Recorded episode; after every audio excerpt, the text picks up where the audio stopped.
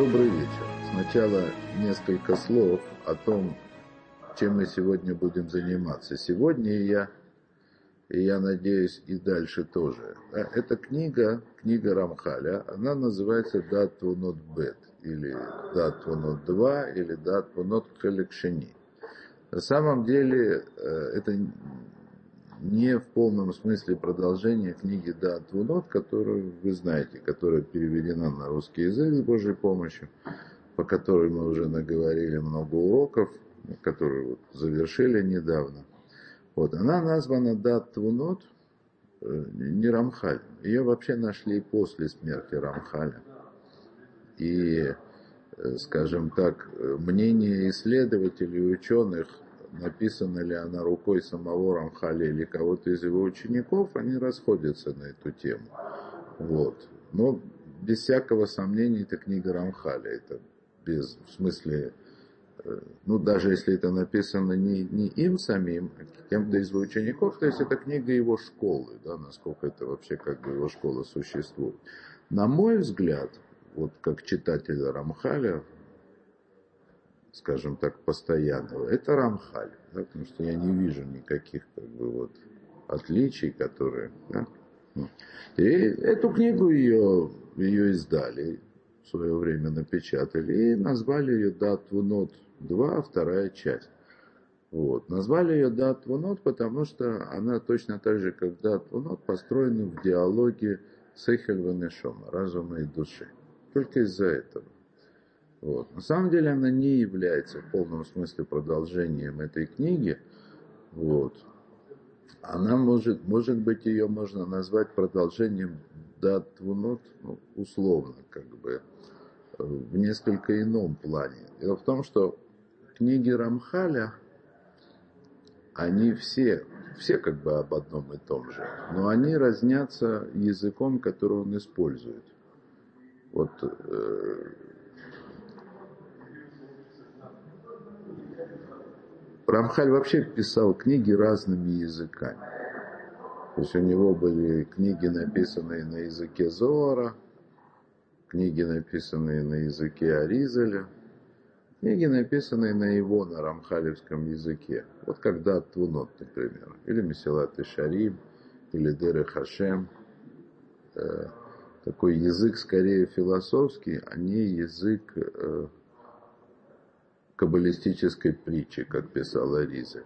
Но есть много книг промежуточных, там, где он использует и как бы, человеческий язык, то есть обычный понятийный образный язык, и э, в той или иной степени он вводит э, терминологию э, языка Аризеля, то есть характерную для Аризеля.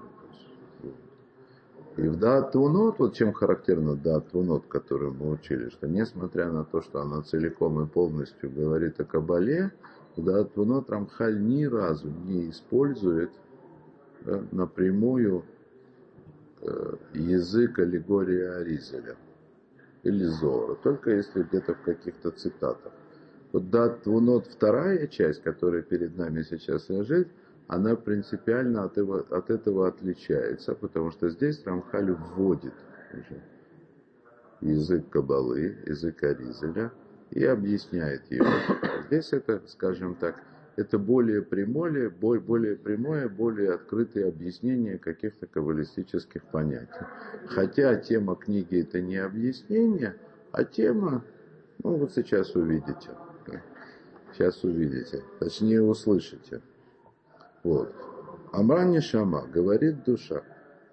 Киванша от Ханатана Борис Барахшмо Леангик ли Леашир Дархи Бемаша Ани Масегит Мирацану из Барахшма Хальядеха Рацани Лешор Мятха Шейлот Аль Иньянай.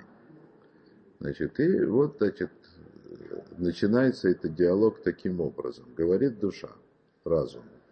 Поскольку тебя дал Всевышний мне чтобы управлять мною, направлять меня прямым путем, как бы, посредством того, что я буду постигать от желания Всевышнего с твоей помощью, хочу я спросить тебя несколько, как бы задать несколько вопросов о,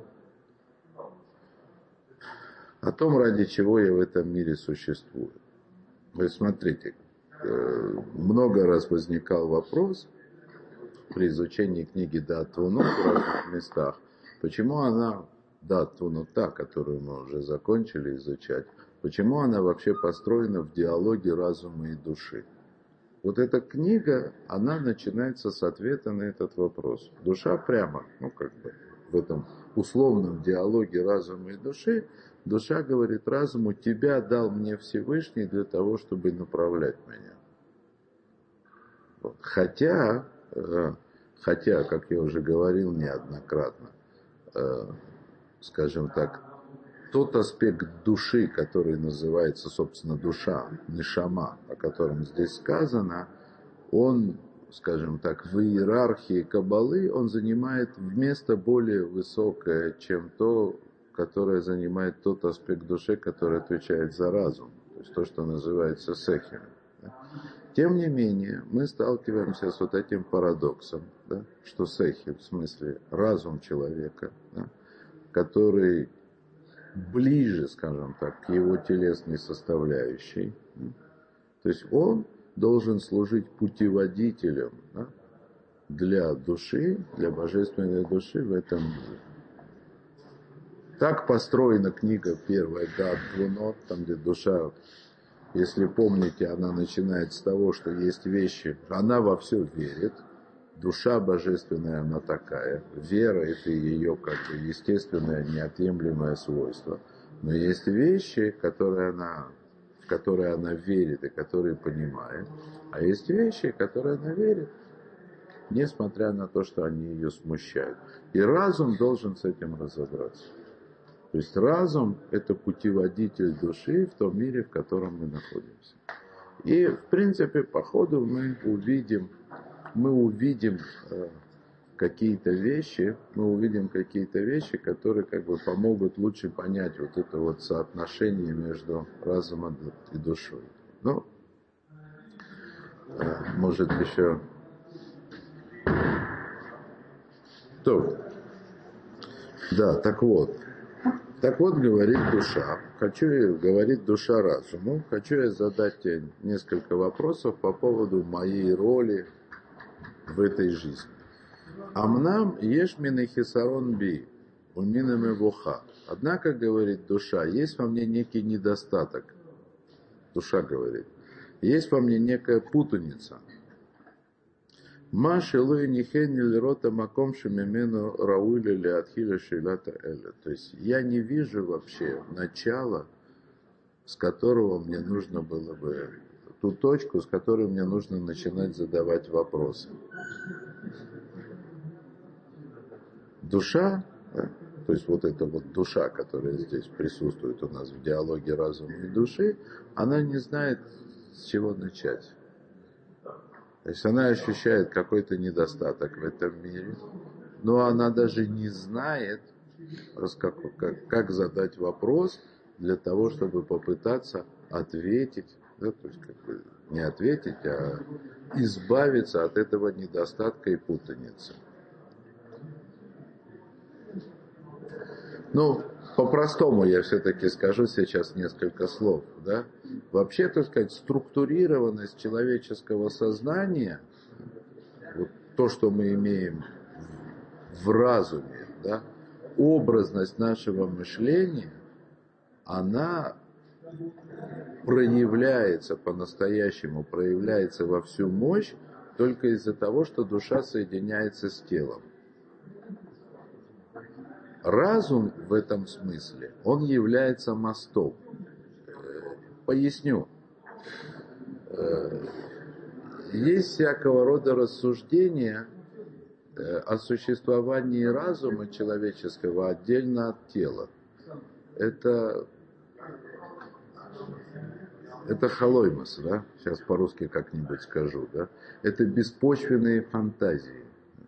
И об этом уже говорит не только Каббала, я уже видел статьи серьезные, очень хорошие на эту тему. Потому что вся структура человеческого мышления, она определяется взаимодействием вот того, что мы называем человеческий разум с телом. На самом деле все даже хуже, в смысле лучше. То есть они вообще неразрывные. То есть как раз об этом дальше Рамхали будет говорить. Э, заповеди, устройство этого мира, устройство человеческого тела и устройство человеческого мышления, они созданы все по одному лекалу.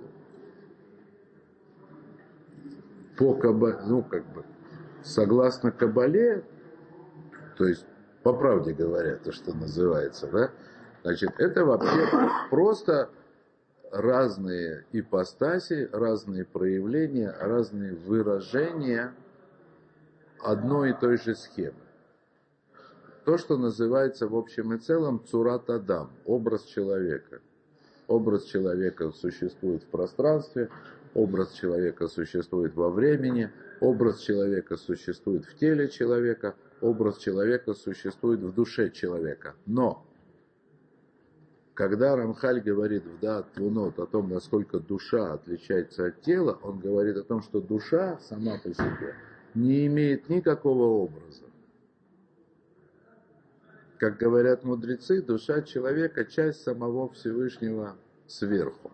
Сверху, то есть это значит, что корень души, вообще по сути ее, корень, он находится намного выше вообще, так сказать, самого понятия образа. Тем более такого структурированного, четкого, ясного образа, который имеет физическое тело вот здесь вот в физическом мире. И в этом смысле разум – это есть средний уровень, который должен быть мостом да, между божественной душой, способной к божественному знанию, и структурированным разумом, который может анализировать образы да, и мыслить логически. Понятно? То есть как бы с этой точки зрения, в этом смысле, с точки зрения происходящего в земном мире, душа, она здесь чужая.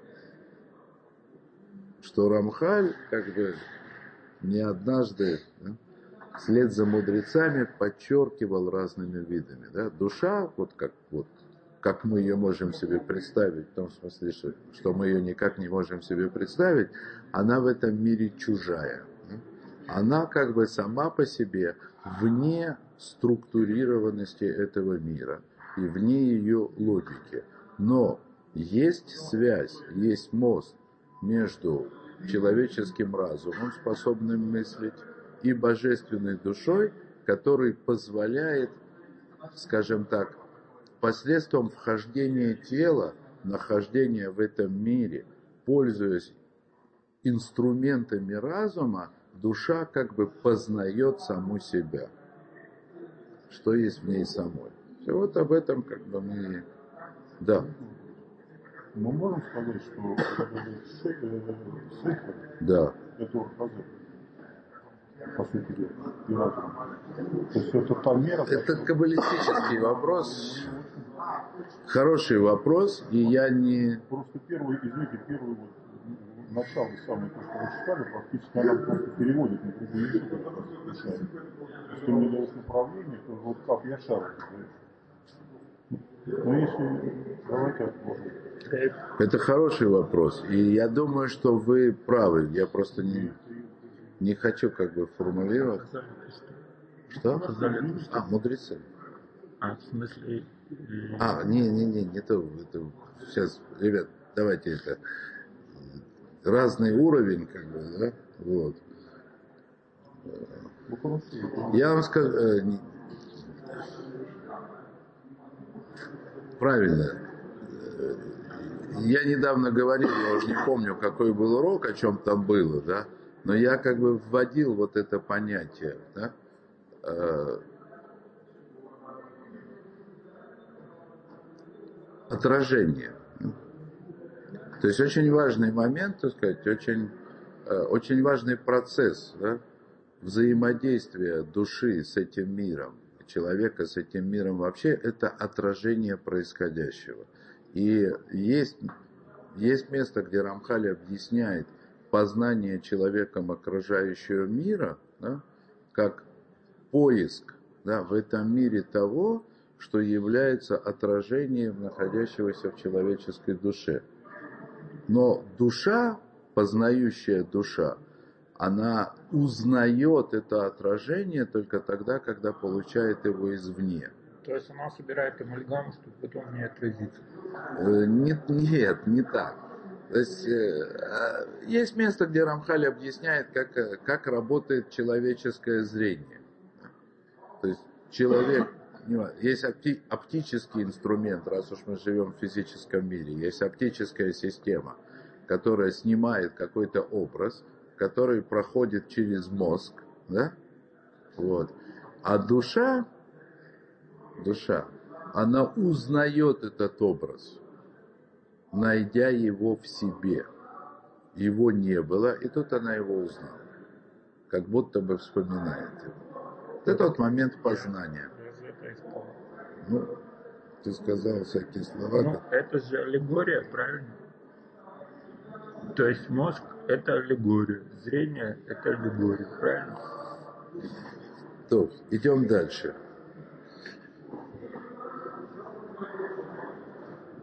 Алькене вакеш мемха шитисадер ли баришана, седер хакира, шераулю лахкор алай. То есть говорит душа, я же говорит, даже не знаю, с чего начать. Поэтому ты мне сначала, говорит он раз, ты мне сначала дай порядок, как вообще, как, бы, да? как исследовать, с чего начинать. Вот. Дай мне порядок. Умара Сехель говорит разум. Кен губады, шахисарон едията одам молитлю мавуха азот. Это, конечно, без всякого сомнения, что недостаток знаний у человека порождает в нем мавуха, э, путаницу. Э, Я вам сейчас скажу, где это слово употребляется. Э, Знаменитая книга Рамбама называется Марены Вухим. Кто такой. Навух? Кто такой Навух? Навух это тот, который находится в Мевуха. Чтобы вы поняли, о чем речь. Да? То есть Мевуха это такое место, в которое человек находится Навух. Значит, н- Навухим переводят растерянные, заблудшие, что-то в этом духе, да.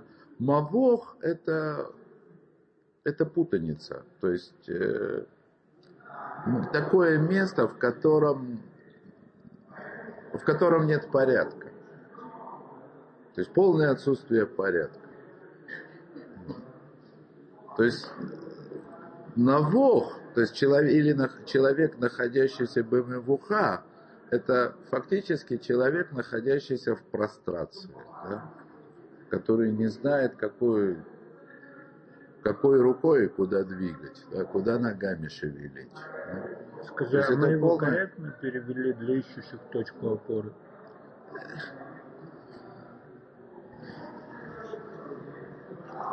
Зеу.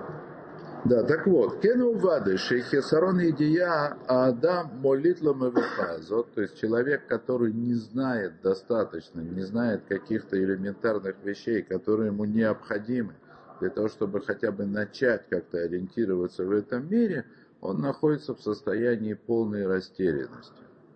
Не знает даже с чего начать. Шилоида алимцу адерех аля авана, что он не может даже найти пути, клубка, нити рядно, чтобы начать раскручивать это, к чему-то приходить. да. Не знает, за какой конец потянуть. Векена Мархахам. И так сказал мудрец, в смысле царь Шламо. Значит, цитата будет сейчас из книги Коэлет.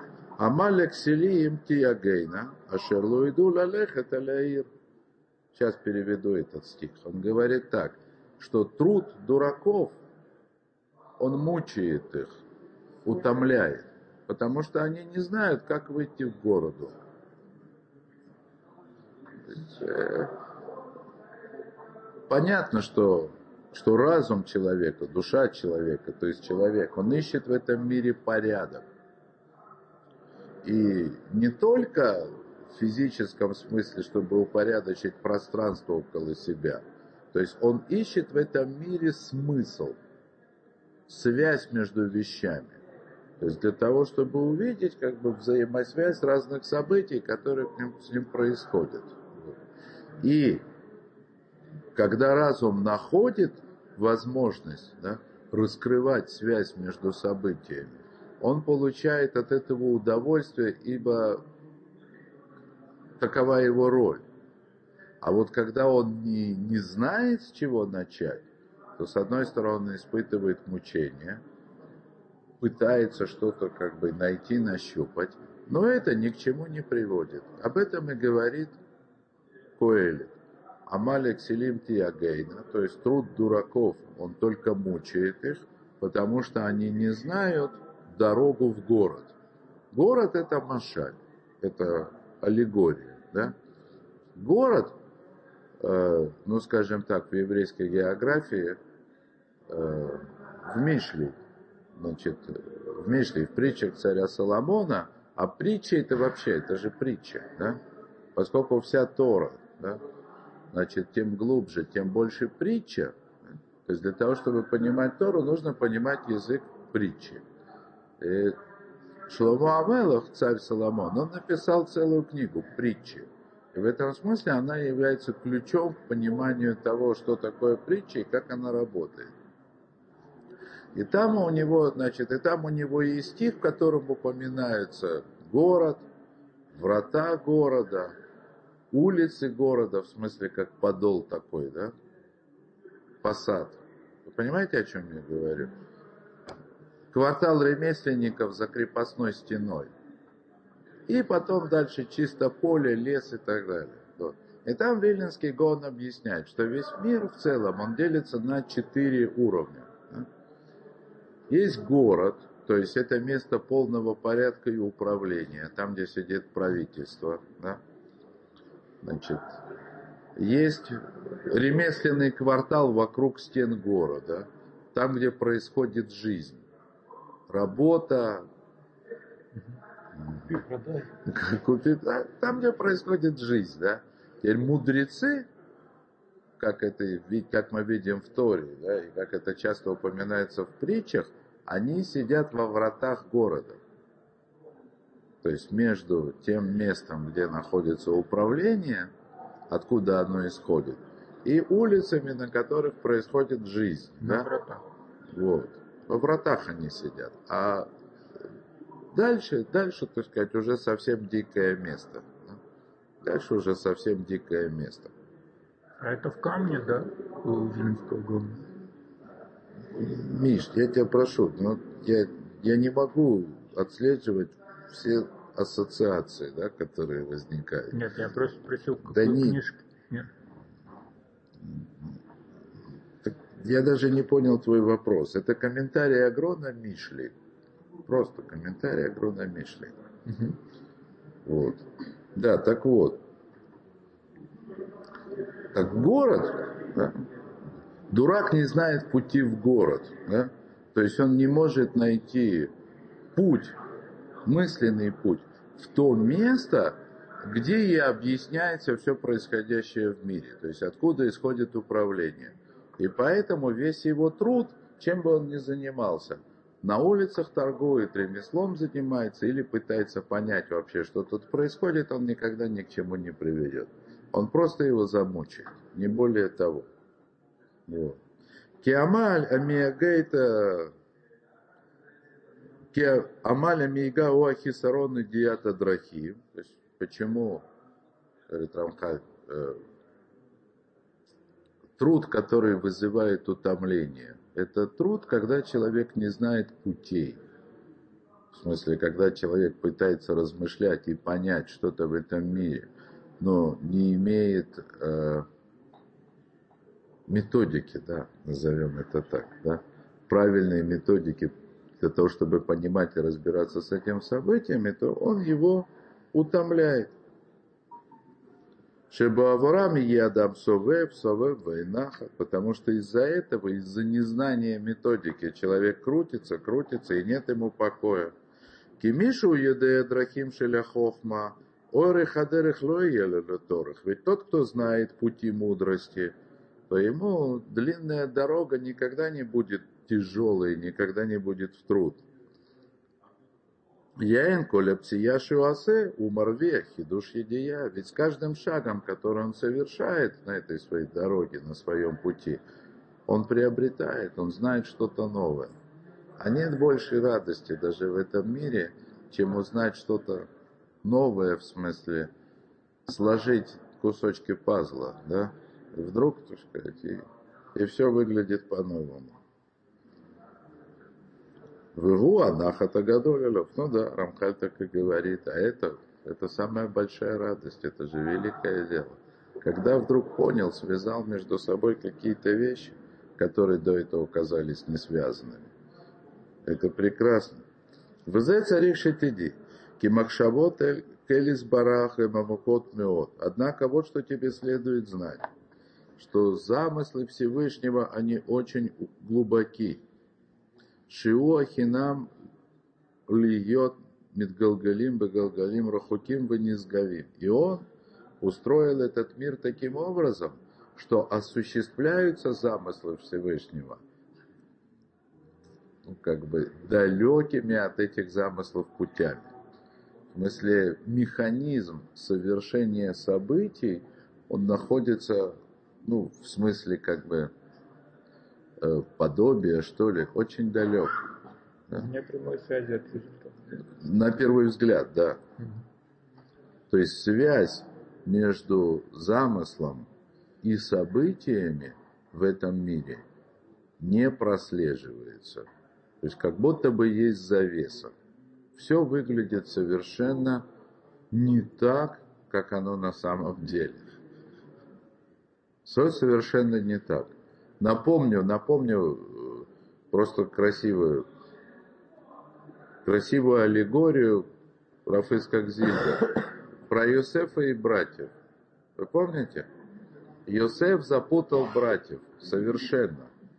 То он их при, вы, допрашивает, то он их привечает, то дарит им подарки, то наводит на них напраслину.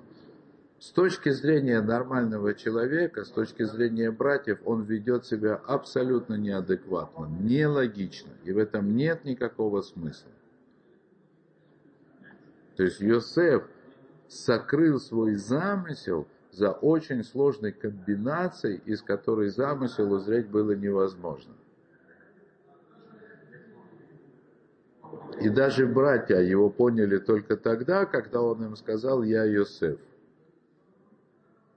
Мидраж говорит, Рафыска говорил, что в этот момент они поняли все, всю логику событий. Я до сих пор не понял. Ну, то есть, зачем было все как бы так сложно закручивать? Но они тогда поняли все. Так Рафыска говорил, так будет в конце времен. Откроется Всевышний, скажет, я Всевышний, вот как Иосиф сказал, я Иосиф. И тогда все станет ясно. Но ясно в каком смысле, да? Что в конце времен с Божьей помощью придет Машиах, дай нам Бог дожить до этого, спадет завеса, и связь между замыслом Всевышнего и его реализацией, а она станет понятна. Сейчас она сокрыта полностью. Чтобы не вдаваться как бы в долгие объяснения, э, просто скажу простую вещь. Мы знаем, мы обязаны верить, и некоторые даже знают, наверняка, ну, во всяком случае, с точки зрения логики, что Всевышний сотворил этот мир принести человеку добро. Да? Но мы никак не можем понять, да, какая связь между происходящим в мире и тем, что Всевышний хочет принести добро лично мне, всем нам, всему человечеству, да, не видим. Да? Мы читаем, привыкли уже читать, не задумываемся. Всевышний добро несет, там, в Сидуре, в молитвеннике мы говорим, что ты Всевышний управляешь всем, так сказали мудрецы. То есть мы как бы, да, что ты нам добро, ведешь нас к избавлению. Но как это происходит? Какая связь? Каким образом события, которые с нами происходят, они делают нас лучше, приносят нам добро и ведут к избавлению, мы не можем этого понять. Мы изучаем как бы в условиях саспенса, да, задержанного ожидания. Ну да. Можно и так сказать. Да, так вот это то, что имеет в виду Рамхаль, когда говорит, что замысел Всевышнего очень глубок. Глубок в смысле далек от поверхности. Более того, вот я еще вам скажу, то есть важно тоже понимать. Рафмаши Шапира, да, продлит Всевышний его года, он объяснил место в Геморе, которое на первый взгляд не имеет, место в Талмуде, которое на первый взгляд к нашей теме не имеет отношения. Есть такая года, ну как бы сказка, притча в Талмуде, да, про то, как Всевышний решил наказать еврейский народ. Но перед тем, как наказать еврейский народ, он решил посоветоваться с праотцами. Да? И, значит, спросил, обратился сначала к Аврааму. Авраам сказал, ну что, ну раз согрешили, делать нечего, надо наказывать. Вот. Обратился к Якову. Яков, ну раз согрешили, надо наказывать. Сначала к Аврааму, потом к Якову. Потом он обратился к Ицхаку. Ицхак сумел, так сказать, защитить еврейский народ от наказания, это отдельная история, да. Но перед тем, как обратиться к Ицхаку, значит, Авраам, э, Всевышний говорит, такая, ну, так, как бы говорит, Гемора так говорит, «Эн сабатайма, эн дардаки эца». Значит, сейчас я переведу это на русский язык. «Эн сабатайма» – это э, дедушка, это имеется в виду Авраам, как бы в конкретном случае – дедушка, он не, не понимает связи между вещами. Ну, типа, ну, как бы в простом смысле, у дедушки уже аль, Альцгеймер, да, так сказать, вот. Э, Дардеки – это ребенок, в смысле, в данном случае внук, да, вы же понимаете, что среди праотцов Авраам, Искак и Яков, Яков он младший. Энне Дардеки Эца. Значит, а у ребенка, у него как бы, ну что, что с него взять? Что с ним можно, о чем можно разговаривать? Вот. Эца нет. Эца это, э, э, в принципе, по-простому совет, да?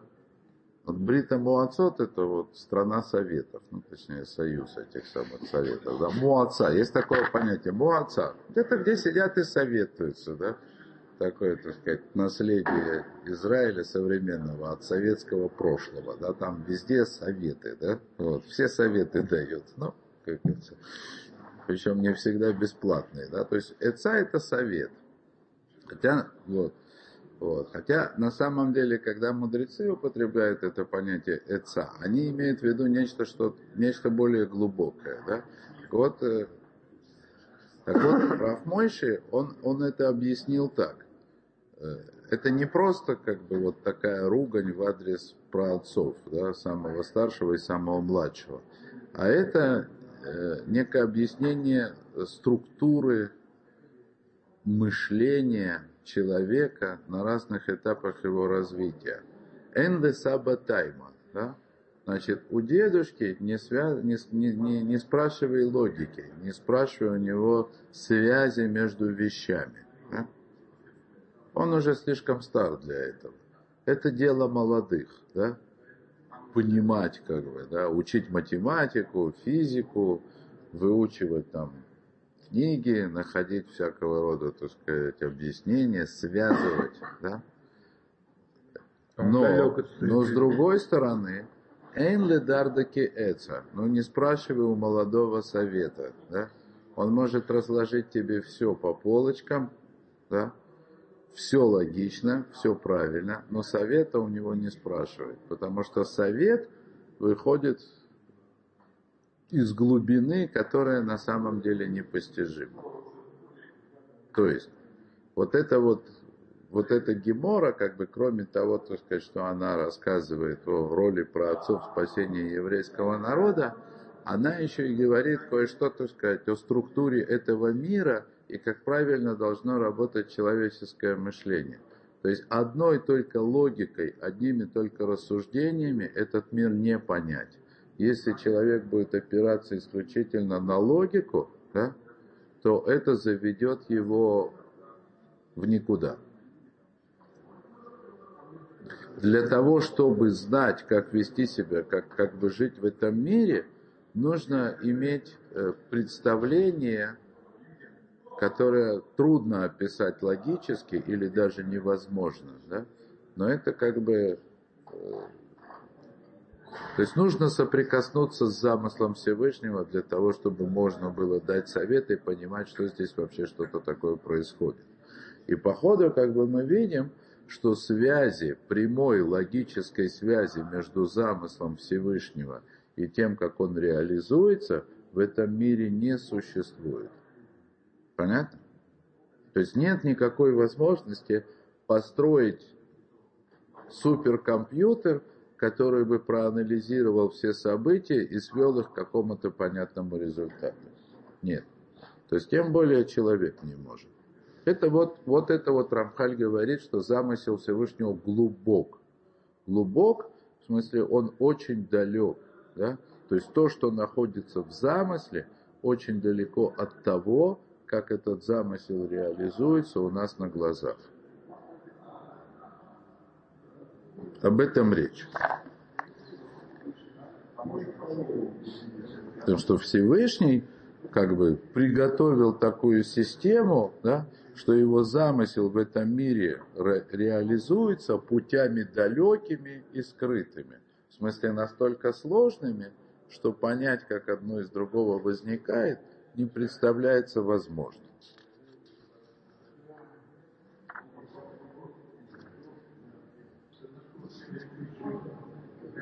אם היה אדם מסיק לדעת המחשבה הפנימית אשר הכינתם, היו כולם ישרים לפניו ומאנים לו. алло. С другой стороны, если бы человек только постиг внутренний замысел, который лежит за всеми этими событиями, то тогда бы он понял, что все пути реализации этого замысла, они все прямые.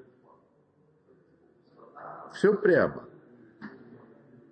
То, чего мы не видим в этом мире ни в коем случае. Здесь нет прямых путей. Все крутится, все вращается, возвращается на круги своя, повторяется. Помните, с этого же Каэлит начинается, да, все крутится, вертится, повторяется, все одно и то же, да. То есть, как бы мы видим постоянный круговорот, да. Рамхаль это называет Масибот Гдалот, большие перевороты, коловращения, сложности. Да? Это все кажется нам, даже если нам кажется, что мы видим в этом какую-то логику, или даже нас научили, и мы видим в, это какой-то, в этом какую-то логику, значит, все равно ну уж никак мы не видим происходящее в этом мире прямыми путями. Хотя Тора постоянно говорит устами Маше и пророков, что прямы пути Всевышнего.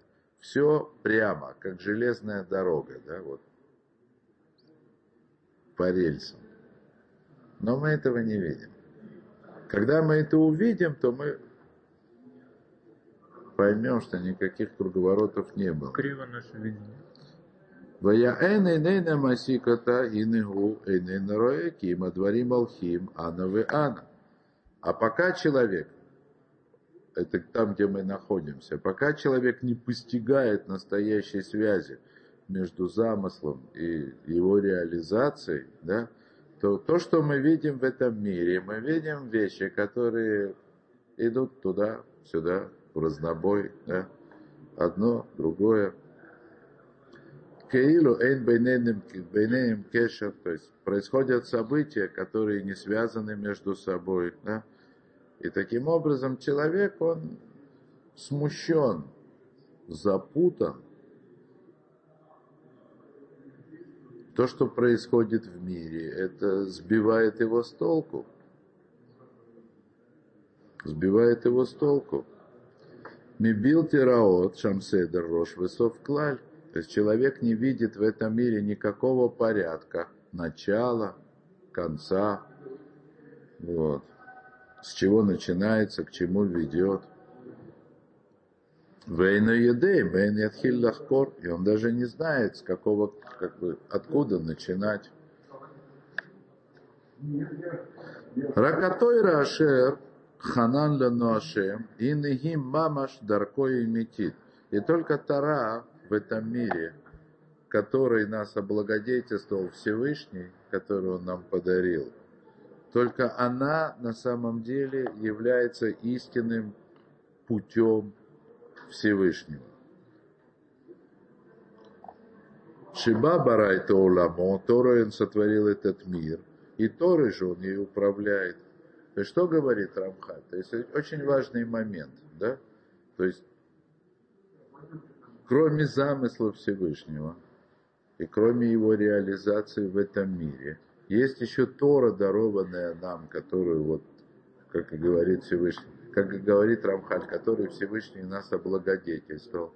И в Торе находится ключ к пониманию да, настоящего порядка того, что в этом мире происходит, каков замысел Всевышнего и какова связь между этим замыслом и происходящим в мире.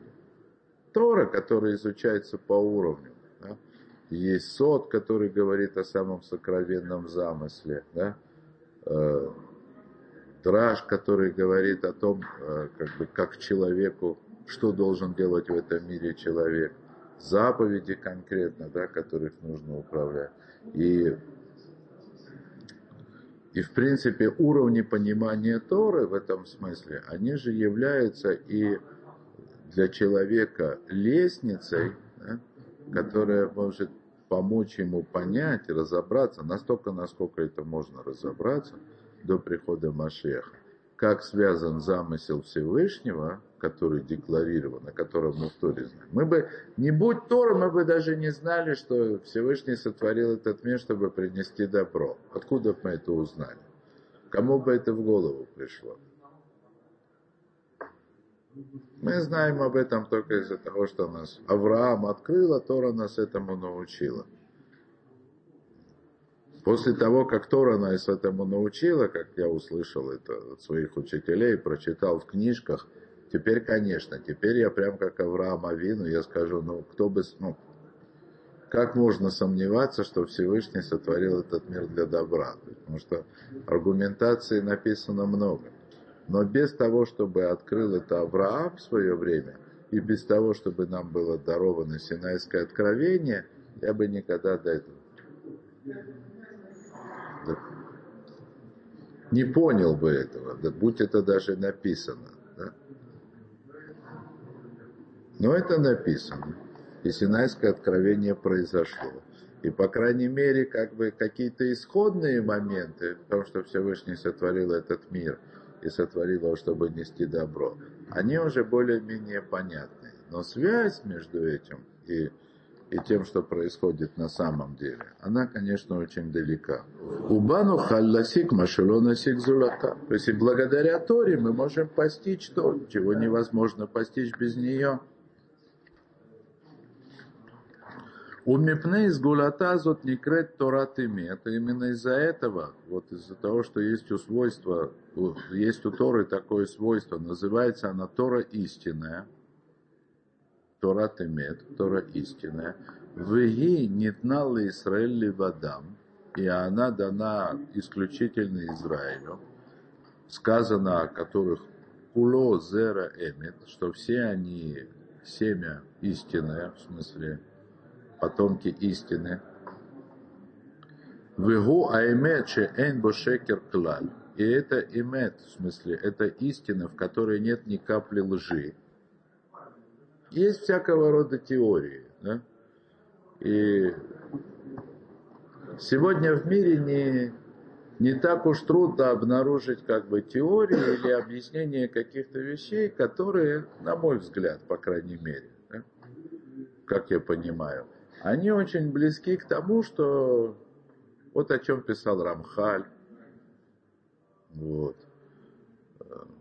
буквально недавно видел статью там одного философа, который как бы анализируя э, развитие еврейской мысли, скажем так, начиная с Рамбама до, до, наших дней, да, он э, э, как бы указывает на некие тенденции, с которыми я абсолютно согласен. Во всяком случае, так они выглядят внешне, да. Но нельзя ведь от этого сказать, что что то, что он написал, это все истина целиком и полностью. Кто-то увидит в этом рациональное зерно, кто-то не увидит. Кто-то пропустит рациональное зерно и схватит наоборот там чушь, которой сказано. Да? Вот. Это вот отличие как бы человеческих рассуждений, пусть даже добытых научными методами. И, и даже если мы, скажем так, сделаем предположение и признаем его истинность, что есть рог какой-то, да? то ученые, которые там, Ньютон, который открыл закон всемирного тяготения, он открыл его не потому, что ему яблоко на голову упало, да, а потому что пришло время открыть, да. И все это сто процентов можно отнести к философии, ко всему. Но в этом никогда не будет кристальной истины. Да? Будет рациональное зерно. Э, И момент озарения. Момент озарения, смешанный как бы с, э, со стереотипами, с, с недостатками, с приземленностью обычного человеческого мышления.